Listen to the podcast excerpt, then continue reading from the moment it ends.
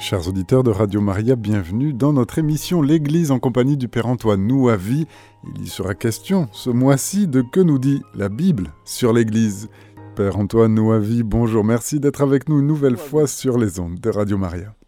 Bonjour, chers amis auditeurs de Radio Maria France. Nous nous retrouvons nous, nous, retrouvons pour notre émission mensuelle. La dernière fois, je vous avais parlé de l'Église d'après les sept églises du livre de l'Apocalypse.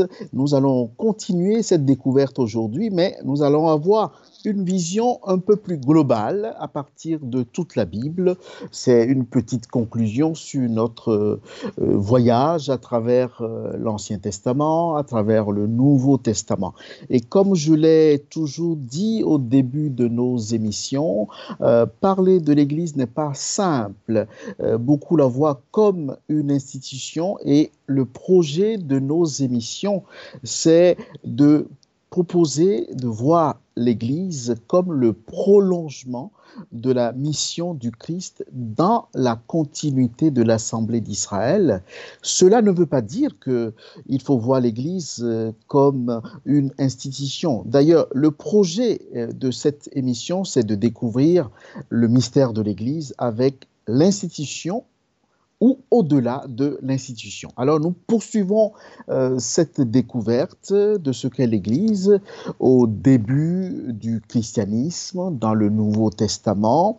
L'objectif euh, de cette émission, c'est de faire découvrir ce qu'est cette Église au fondement mais surtout dans des situations particulières d'un lieu, d'un temps, au temps de la fondation comment les chrétiens ont vécu ce lien particulier avec le Christ à travers ce corps qu'est l'Église? Et cette question nous occupe aujourd'hui dans chacune de nos localités. Nous sommes l'Église du Christ, mais dans des situations différentes, dans des contextes différents, confrontés à plusieurs problématiques qui peuvent être différentes et il nous faut toujours, au cœur de ce temps, être l'Église du Christ et c'est l'objectif de nos émissions. Alors, nous avons découvert, comme je l'ai dit tout à l'heure au début de notre émission, euh, l'Église d'après les sept églises du livre de l'Apocalypse selon Saint Jean. Et euh, en découvrant ces églises, il nous manquait une église dont je dois vous parler aujourd'hui pour avoir une vision plus complète de l'ensemble. Et rappelez-vous euh, ce, que nous dit le livre de l'Apocalypse au sujet de cette église, la vision qu'a eue Jean. Moi, Jean, votre frère, partageant avec vous la détresse, la royauté et la persévérance en Jésus, je me trouvais dans l'île de Patmos à cause de la parole de Dieu et du témoignage de Jésus. Je fus saisi en esprit le jour du Seigneur et j'entendis derrière moi une voix forte, pareille au son d'une trompette. Elle disait, Ce que tu vois, écris-le dans un livre et envoie-le aux sept églises à Éphèse, Smyrne, Pergame, Thyatire, Sardes, Philadelphie et Laodicée. Alors, nous avons passé en revue les six églises, Éphèse, Smyrne, Pergame, Thyatire, Sardes, Philadelphie, et vous vous êtes rendu compte de la différence des situations entre ces six églises. Et aujourd'hui, nous allons euh, découvrir la dernière lettre avant de faire une sorte de conclusion générale sur la vision biblique euh, de l'Église, nous allons voir euh, ce qui se passe du côté de l'Église de Laodicée. Que dit d'ailleurs cette lettre au sujet de l'Église qui est à Laodicée? À l'ange de l'Église qui est à Laodicée, écrit Ainsi parle celui qui est l'Amen, le témoin fidèle, le vrai, le principe de la création de Dieu. Je connais tes actions, je sais que tu n'es ni froid ni brûlant. Mieux vaudrait que tu sois ou froid ou brûlant. Aussi, puisque tu es tiède ni brûlant, ni froid, je vais te vomir de ma bouche. Tu dis, je suis riche, je me suis enrichi, je ne manque de rien, et tu ne sais pas que tu es malheureux, pitoyable, pauvre, aveugle et nu. Alors, je te le conseille. Achète chez moi pour t'enrichir de l'or purifié au feu, des vêtements blancs pour te couvrir et ne pas laisser paraître la honte de ta nudité, un remède pour l'appliquer sur tes yeux afin que tu vois. Moi, tout ce que j'aime, je leur montre leurs fautes et je les corrige. Eh bien, sois fervent et convertis-toi. Voici que je me tiens à la porte et je frappe. Si quelqu'un entend ma voix et ouvre la porte, j'entrerai chez lui, je prendrai mon repas avec lui et lui avec moi. Le vainqueur, je lui donnerai de siéger avec moi sur mon trône, comme moi-même, après ma victoire, j'ai siégé avec mon Père sur son trône. Celui qui a des oreilles, qu'il entende ce que l'Esprit dit aux églises. Alors, nous allons essayer d'entendre et de comprendre ce que l'Esprit dit à l'église de Laodicée, mais au-delà de l'église de Laodicée, ce que l'Esprit nous dit aujourd'hui à nos églises. Que pouvons-nous retenir de cette lettre? Tiédeur, neutralité, compromis, ce qui implique une compromission, un refus de se prendre, de prendre une décision. Tels sont les mots qui minent cette riche Église dans une terre favorisée. Entre la dernière euh, Église citée, l'Église de Philadelphie, on peut et cette Église, on peut penser que c'est l'Église du temps de la fin. L'Odyssée est certainement, de par sa place dans la liste, la plus proche de nos communautés d'aujourd'hui. L'Odyssée, c'est certainement mon Église au, au Sable d'Olonne. C'est peut-être l'Église d'ailleurs, de Mareuil-sur-Lay, de Toulon, l'église de Grand Popo, ma paroisse d'origine au Bénin. La lettre permet cela. Étant la dernière cité, la description ouvre sur l'universalité, mais il y a en même temps dans les mots utilisés par l'auteur une certaine ironie du sort à Hierapolis se trouve le site touristique très visité de Parmucal, château de coton, arrosé par des sources minérales chaudes qui sont à l'origine d'une énorme formation de carbonate de calcium d'une blancheur étonnante.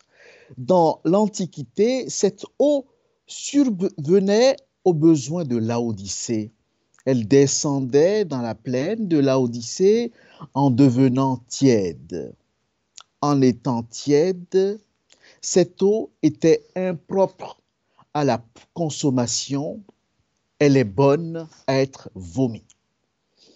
La description montre aussi une sorte de neutralité douillette.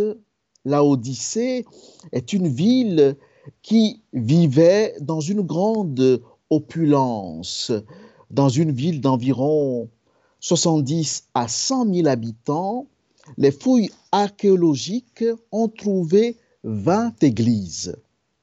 Il y a certes une bonne assise des communautés chrétiennes dans cette ville, mais elles se sont éloignées de leur premier amour. L'Odyssée ressemble donc fortement à l'église d'Éphèse à qui ce message était adressé. Mais j'ai contre toi que ton premier amour, tu l'as abandonné. Eh bien, rappelle-toi d'où tu es tombé, convertis-toi, reviens à tes premières actions, sinon je vais venir à toi et je te et je délogerai ton chandelier de sa place si tu ne t'es pas converti. Fin de citation. Il n'est pas étonnant que dans cette lettre, à quelques similitudes avec le cantique des cantiques dans l'Ancien Testament, quand Dieu s'adresse à Laodicée en disant, Voici que je me tiens à la porte et je frappe. Si quelqu'un entend ma voix et ouvre, j'entrerai chez lui et je prendrai mon repas avec lui et lui avec moi. C'est vraiment une déclaration d'amour de Dieu à l'Église de Laodicée.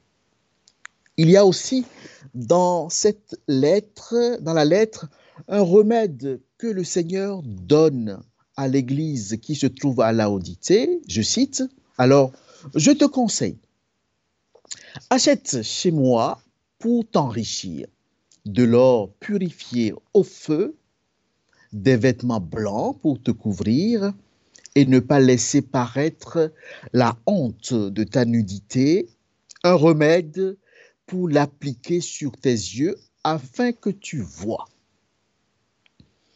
Elle ne sait plus si elle est habillée ou nue, l'Église qui est à Laodicée.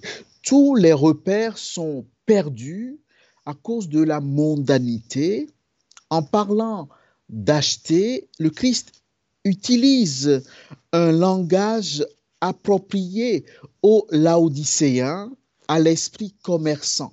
Il se compare lui-même à un marchand de passage dans la ville qui propose sa marchandise en concurrence avec d'autres marchands.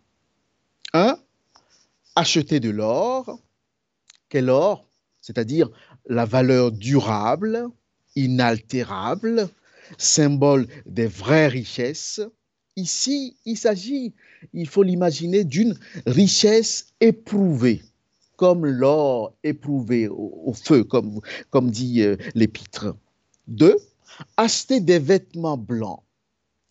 La était renommée pour la laine noire produite par une espèce particulière de mouton élevé dans la vallée de Lycus les Laodicéens avaient inventé une méthode de tissage qui leur évitait de filer d'abord la laine. Il s'agit d'un recouvrement de l'innocence et d'une situation originelle dans le Christ, tout simplement retrouver la ferveur des débuts. Le parcours que nous venons de faire sur cette Église parle à toutes nos églises.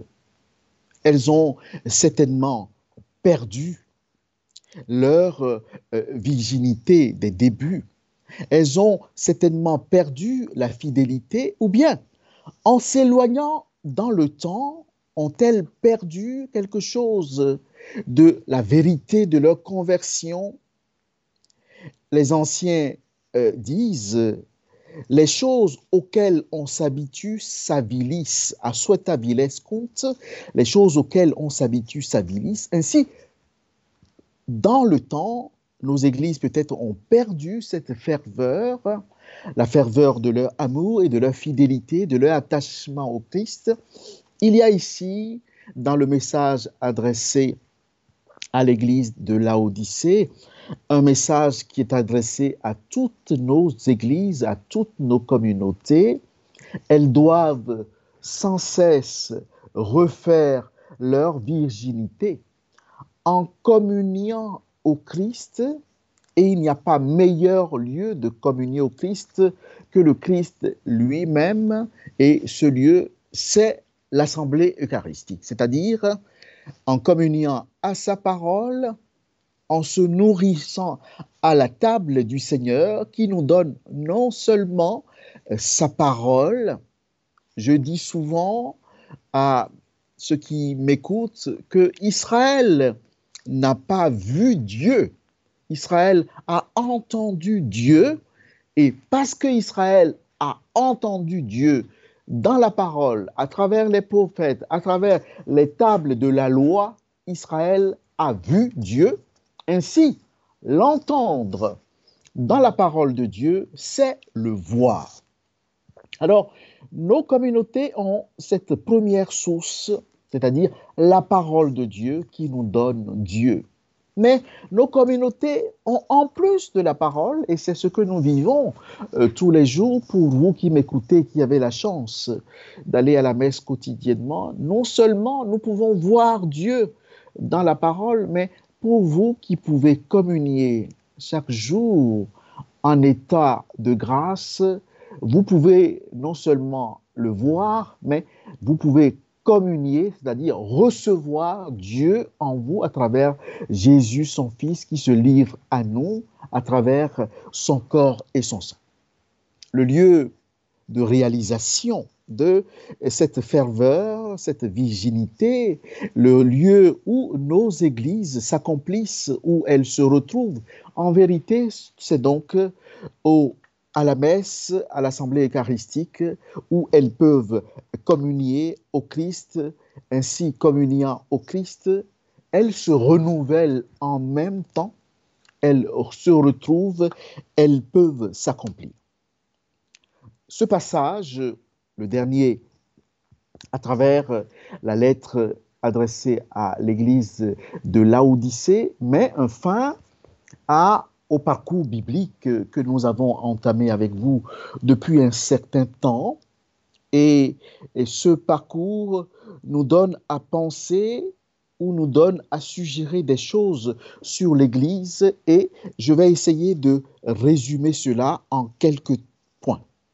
Tout ce parcours, nous pouvons le dire, situe l'Église dans la profondeur de la foi chrétienne. Dans le credo, nous disons Je crois en l'Église. Dans le même credo, nous disons aussi Je crois en Dieu. L'Église est en, quelque sorte une conséquence de ce croire en Dieu et en Jésus-Christ, son Fils, notre Seigneur. Cela rattache l'Église à Jésus cela rattache l'Église à Dieu, l'Église, l'origine de l'Église, le mystère de la fondation de l'Église se trouve donc dans la volonté divine. Ainsi, si la foi en Jésus est le présupposé, ainsi, nous pouvons le dire, la foi en Jésus est le présupposé de la foi en l'Église. Tout cela a constitué la trame de ce que nous avons vu jusqu'à présent. Mais pour aller plus loin, nous pouvons euh, retenir, et c'est un rappel, que l'Église est d'abord un appel de la part du Christ lui-même. L'Église n'est pas une fondation qui vient de l'homme, l'Église est le résultat d'un appel. Et cet appel vient du Christ. Le terme ecclésia vient de l'hébreu kahal, qui est le rassemblement. L'Église est une assemblée convoquée par Dieu et rassemblée par le Christ dans le mystère de sa mort et de sa résurrection.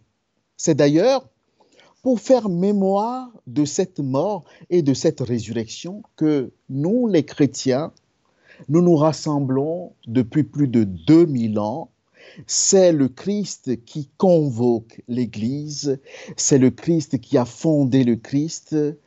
L'Église est la résultante de l'appel du Christ.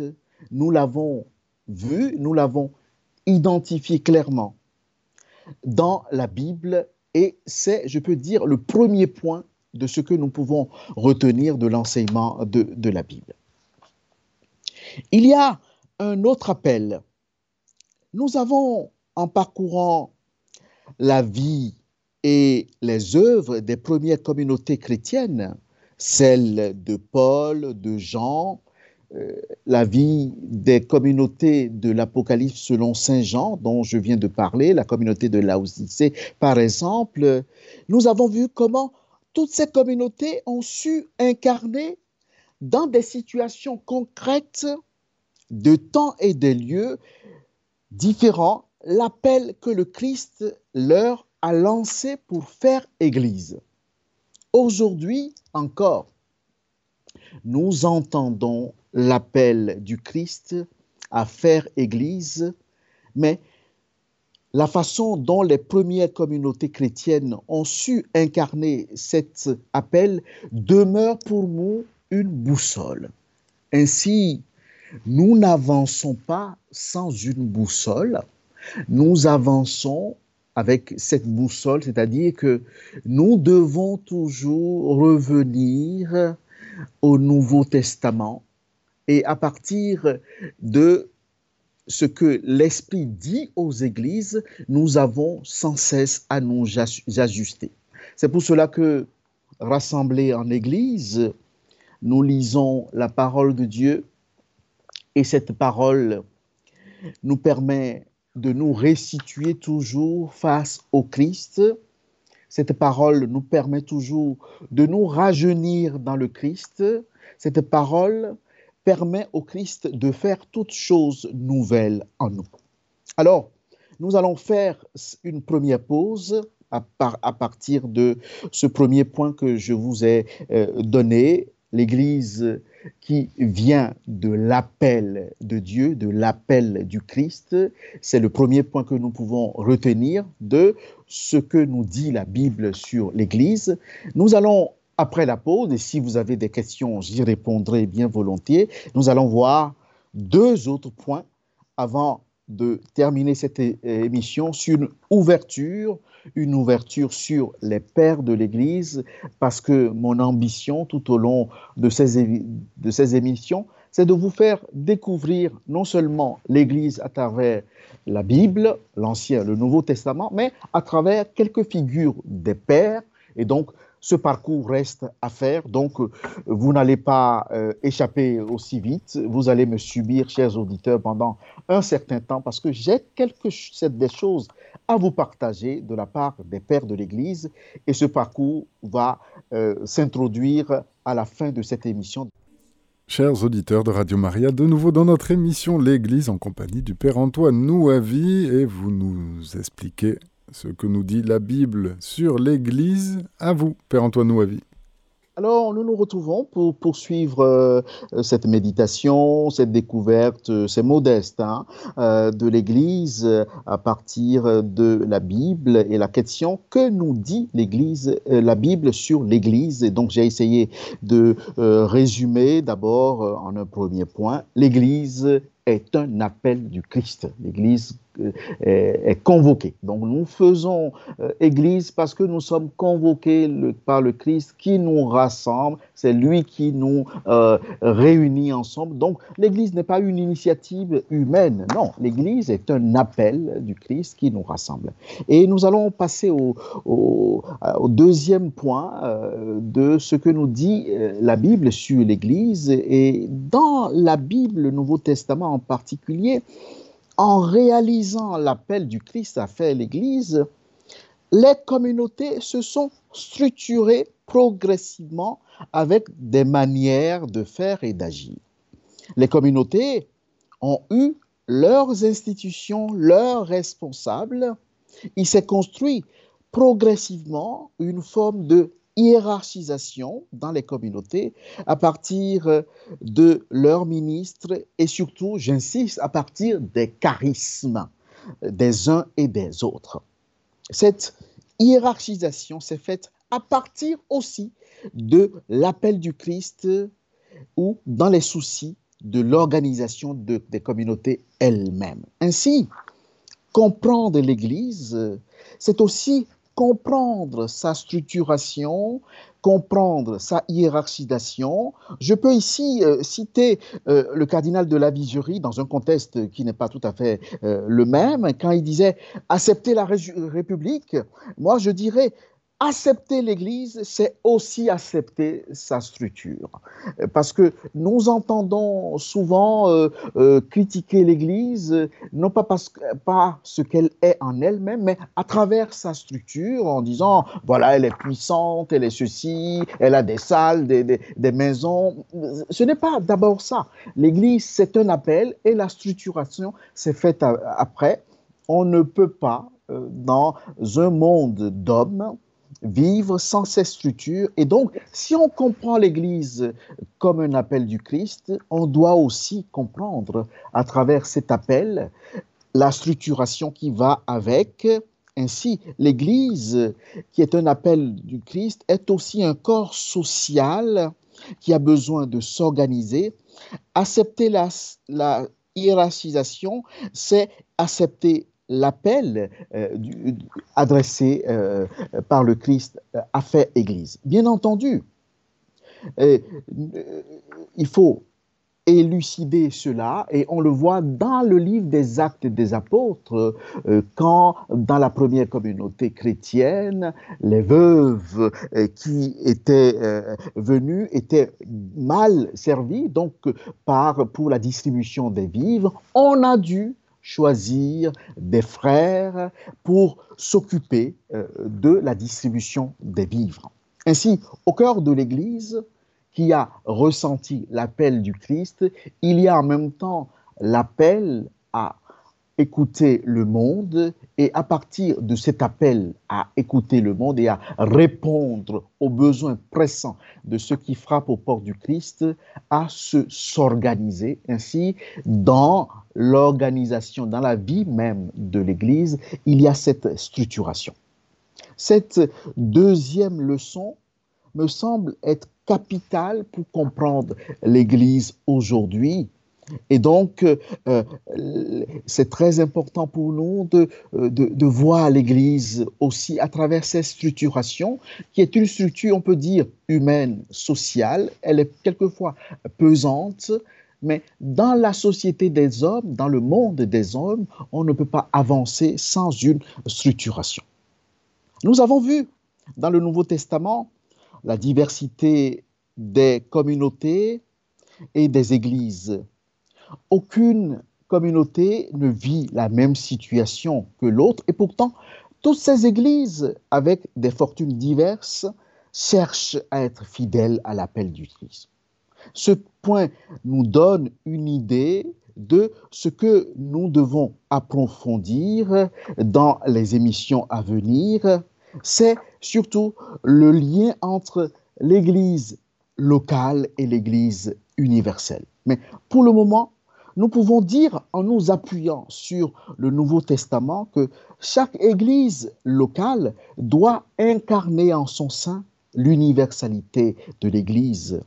L'Église incarne cette plénitude de l'appel du Christ. Ainsi, l'Église universelle, c'est la communion de l'ensemble des Églises. Je veux insister, être Église, ce n'est pas faire dans son coin ce que l'on veut, c'est plutôt vivre la communion avec l'ensemble des églises dans la fidélité à la mémoire de Jésus le Christ. C'est pour cela que pour ceux qui voyagent et qui se retrouvent dans euh, plusieurs pays, c'est toujours avec bonheur que la structure de la, la messe est la même et quelquefois dans certaines contrées lointaines, on écoute les chants en latin et ça nous apaise. Quelquefois, dans nos communautés, on refuse le latin, mais dans une église diverse et variée, quelquefois, en écoutant le latin, en chantant le latin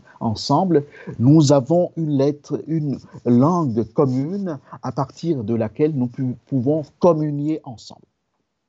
Donc, au cœur de cette structuration, au cœur de la diversité qui émerge du Nouveau Testament, il y a l'unité, l'unité dans la communion au Christ Jésus.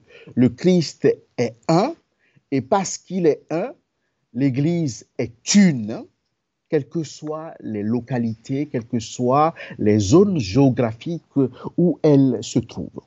Ces trois leçons, nous pouvons euh, les développer, mais je voudrais maintenant euh, passer un tournant. Ce tournant est un tournant après le tournant biblique. Je voudrais euh, aller maintenant un peu plus en profondeur dans les temps primitifs et amorcer avec vous ce que j'appelle le tournant de la patristique avec les pères de l'Église. Alors, comment comprendre ce tournant? Comprendre l'Église aujourd'hui, c'est certes la comprendre à partir de euh, la Bible et, ce que nous dit la parole de Dieu.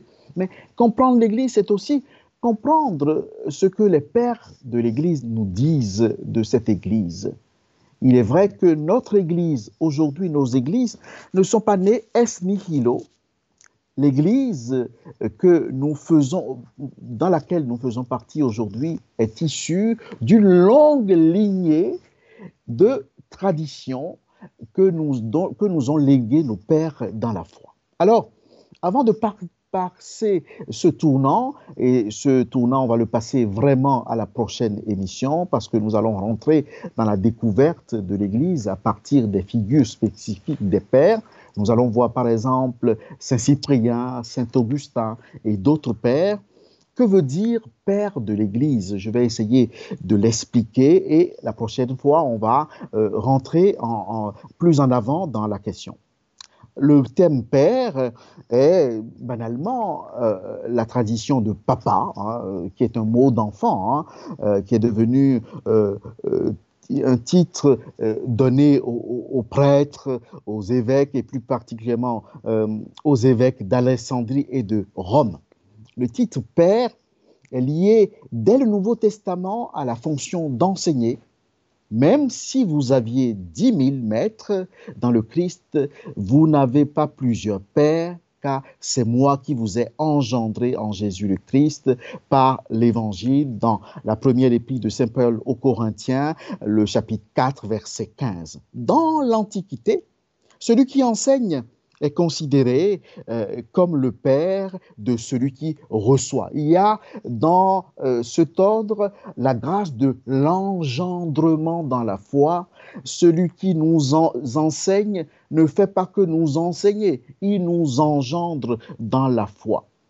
Cela se voit déjà dans l'Ancien Testament, dans les livres sapientiaux, Écoute-moi, mon fils, et acquiert la connaissance dans le livre de l'Ecclésiaste. La fonction d'enseignement était réservée dans les premiers temps à l'évêque. C'est à lui que sera d'abord accordé le nom de père, cet usage va se généraliser au IIIe siècle et c'est au milieu euh, du IVe siècle qu'on donne le titre de père aux évêques que l'on cite dans les controverses théologiques comme témoins de la doctrine de l'Église. On finira par donner le titre de père à des écrivains d'Église qui réunissent quatre caractéristiques suivantes, et je vais les citer pour que vous puissiez le comprendre. D'abord, l'appartenance au premier siècle, et euh, cette, ces premiers siècles, la limite se situe entre le 7e et le 8e siècle, donc jusqu'au 7e, 8e siècle. Euh, le dernier père grec est Saint Damascène, euh, qui est mort en 749 ou 750, et le dernier père latin, Isidore de Séville, est mort en 636. Donc, l'appartenance au premier siècle. Deuxième critère, la sainteté de vie au sens large. Donc ici, il n'est pas nécessaire d'être canonisé, hein, mais c'est une sainteté de vie, donc euh, pour des pères qui ont enseigné, qui ont guidé la vie des communautés. Troisième critère pour ces pères dont je vais vous parler euh, dans nos prochaines émissions, c'est le caractère orthodoxe de l'enseignement, c'est-à-dire la fidélité à la doctrine. Ici, orthodoxe, c'est au sens de communauté de doctrine avec l'Église. ce qui n'exclut pas, euh, ça peut arriver, des divergences de détails sur des points qui, à l'époque, n'étaient pas encore définis. Donc, euh, on peut avoir des divergences au niveau des pères sur telle ou telle autre chose parce que les choses n'étaient pas encore définies. Quatrième critère, c'est l'approbation de l'Église, hein, hein, au moins sous la forme d'un recours officiel au témoignage de ces écrivains. Donc, ce recours se fait euh, d'ailleurs dans des synodes, dans des conciles. Euh, on cite tel père. Ce recours au père dans un concile écuménique va commencer avec le concile d'Éphèse en 431. Alors, certains auteurs chrétiens des premiers siècles ne remplissent pas toutes ces conditions. Le titre père ne leur convient pas ils ne sont donc que des écrivains ecclésiatiques. Alors, pourquoi revenir au Père?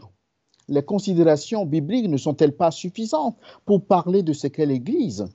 Certes, les considérations euh, bibliques sur l'Église sont euh, importantes, mais cela ne suffit pas. L'Église a traversé des siècles de difficultés, des cultures dans lesquelles elle s'est inculturée, L'Église n'est pas une création es nihilo. Dans la traversée des temps et par l'œuvre des pères de l'Église, l'Église s'est chargée d'une identité qui l'a enrichie. Et puis, je le dis rapidement, nous sommes des catholiques, nous ne sommes pas euh, euh, de l'Église protestante. Être catholique, c'est prendre en compte la tradition. Un proverbe africain dit, c'est au bout de l'ancienne corde qu'on tisse la nouvelle. Et je veux rassurer, l'ancienne corde, elle est toujours solide. On peut y attacher une nouvelle sans difficulté et sans, sans que l'ensemble se casse. Nous ne faisons pas ici de l'histoire de l'Église. Nous voulons définir l'Église et pour y arriver, nous nous servirons de l'histoire sans la raconter, non pas pour faire de l'histoire, nous allons dégager de l'histoire des mécanismes, des pensées, des définitions, des concepts qui vont permettre de définir ce que c'est que l'Église. C'est donc ce que nous allons faire euh, euh, prochainement. Mais aujourd'hui, par rapport aux considérations bibliques pour lesquelles nous avons donné un, bref résumé, euh, j'aime surtout rappeler cette phrase de Saint Jacques mes frères, regardez comme un sujet la joie complète, les diverses épreuves auxquelles vous pouvez être exposés, sachant que l'épreuve de votre foi produit la patience. Mais il faut que la patience accomplisse parfaitement son œuvre afin que vous soyez parfaits et accomplis sans faillir en rien. Là, j'ai cité l'épître euh, de Saint Jacques, le chapitre 1, les versets 2 euh, à 3. Dans la persécution, l'Église naissante va se solidifier précisément dans la persécution de Dès 249-251, qui a été terrible. L'évêque de Rome, Fabien, a, a été exécuté par exemple. Origène a été arrêtés et torturés. Les chrétiens sont désemparés. Certains se révèlent défaillants et acceptent de sacrifier aux dieux païens. D'autres achètent des certificats de complaisance et les autorités se contentent des gestes symboliques. Dans ces conditions de division, des voix vont s'élever, celle de Cyprien de Carthage par exemple en particulier, pour parler d'unité pour dénoncer les traîtres, pour dire exactement où se trouve l'Église. On peut donc penser que, loin de, de se fragiliser, l'Église, pendant les persécutions, s'est renforcée. On a dit que le sang des martyrs est semence de chrétiens. Je crois qu'on peut dire que, et c'est ce qui nous intéresse ici, que le temps des persécutions, le temps des épreuves diverses a permis à l'Église de réfléchir sur son identité et de révéler au monde sa vocation. Sur ce chemin, beaucoup de pères, dans des situations diverses et variées, ont su dire aux communautés chrétiennes où se trouve la vérité dans les situations diverses et variées, dans les situations d'épreuve. Ces pères de l'Église ont su dire à la communauté où se trouvait l'Église pour que la communauté ne se fourvoie pas.